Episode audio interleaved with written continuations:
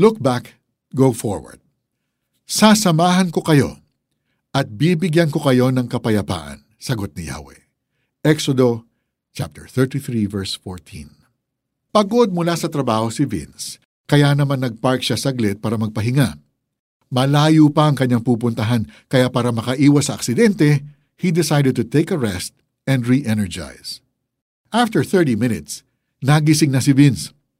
Inisip niya kung babalik na lang ba siya sa pinanggalingan niya para doon magpahinga ng mas maayos. Nang lumingon siya, na-realize niya na malayo na ang nabiyahin niya. So mas naging matindi ang kagustuhan niya to continue towards his destination. Sa buhay natin, ilang beses na rin tayong napagod gaya ni Vince. Maaring toxic kasi ang marriage natin o kaya naman hirap na hirap tayong ipasa ang board exam kahit aral tayo ng aral. Nakakapagod rin ang limang taon ng pagsusumikap para makuha ang promotion pero hindi napapansin ng boss ang efforts mo. Nakaka-frustrate talaga. Kaya mabuti ang tumigil muna at magpahinga saglit.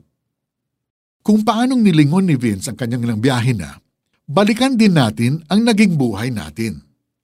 Paano nga ba natin na-survive ang mga nagdaang challenges? Surely makikita natin kung gaano naging faithful si God sa buhay natin. At ang magandang balita pa, nangangako siyang sasamahan niya tayo sa susunod ng paglalakbay. Ganito ang ipinangako ni Yahweh kay Moises at sa mga Israelita nang sila ay patungo sa lupang pangako. Sasamahan ko kayo at bibigyan ko kayo ng kapayapaan.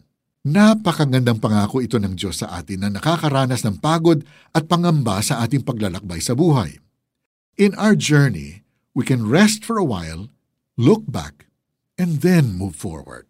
Kung nagpapahinga ka sa journey mo ngayon, alalahanin mo ang katapatan ng Diyos sa iyo at sabayan mo ako sa isang short prayer. Dear God, salamat po that you are the same yesterday, today, and forever.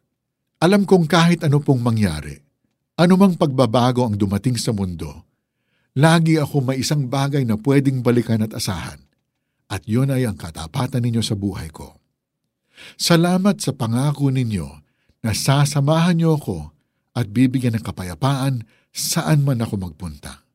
In Jesus' name I pray. Amen. How do we apply this verse in our lives? In your journal, magsulat ng mabuting bagay na ginawa sa inyo ni God. Whenever you feel afraid, lonely, or tired, you can go back to your journal and be reminded of the faithfulness of your God. Sasamahan ko kayo at bibigyan ko kayo ng kapayapaan, sagot ni Yahweh. Exodus 33, verse 14.